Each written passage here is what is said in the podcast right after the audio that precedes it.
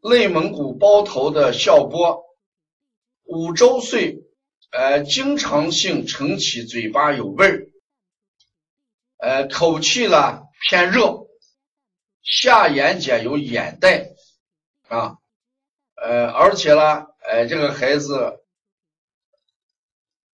小大便有粘马桶，磨牙翻滚，饮食比较注意，不吃寒凉的东西。食物不喝夜奶，但是饮食还可以。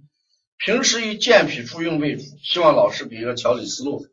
首先，我们看一下这个孩子舌头上有好多气滞点，有好多气滞点，而且这个孩子的舌头，你看整个是一个苹果型的舌头，是不是？而且胖大，而且胖大，满白苔。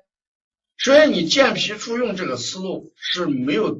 没有大的错误，没有大的错误，呃，应该是脾胃虚，但是还要考虑一下气滞点的问题，加一些疏肝的穴。你看这点就是气滞点啊，加一些疏疏肝的穴位，调节一下情绪。看这个孩子，我提醒一下，这个孩子有没有这个家庭这个呃氛围的问题？比如说家长爱唠叨。家长对孩子管的过多，家长对孩子管的过严，也要改变一下，要改变一下。你看这两天我们全国人民都在看这个《小欢喜》这个电视剧，《小欢喜》这个电视剧里面，其中有一集，这个女孩考试的时候成绩下降，后面隐藏了一个所有教育工作者和家长很难。猜透的一个秘密，什么秘密呢？小孩说：“我在答卷子的时候，我明明知道答案是 A，我偏要写 B。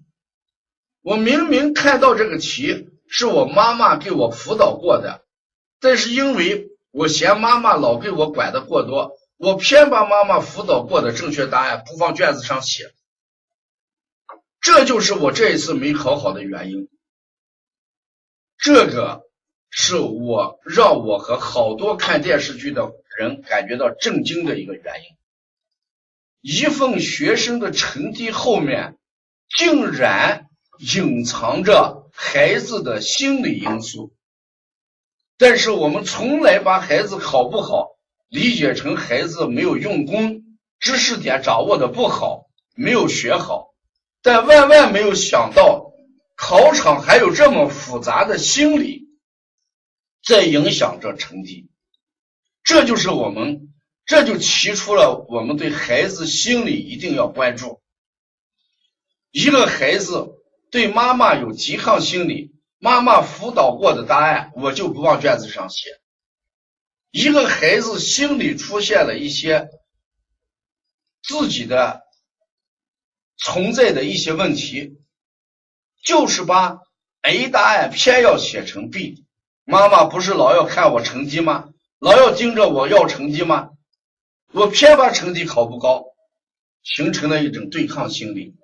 所以希望我们从这些例子当中，也给大家有一个启示，也是一个启示。所以这个孩子，呃，我们也要考虑情绪的问题、情志的问题啊，结合起来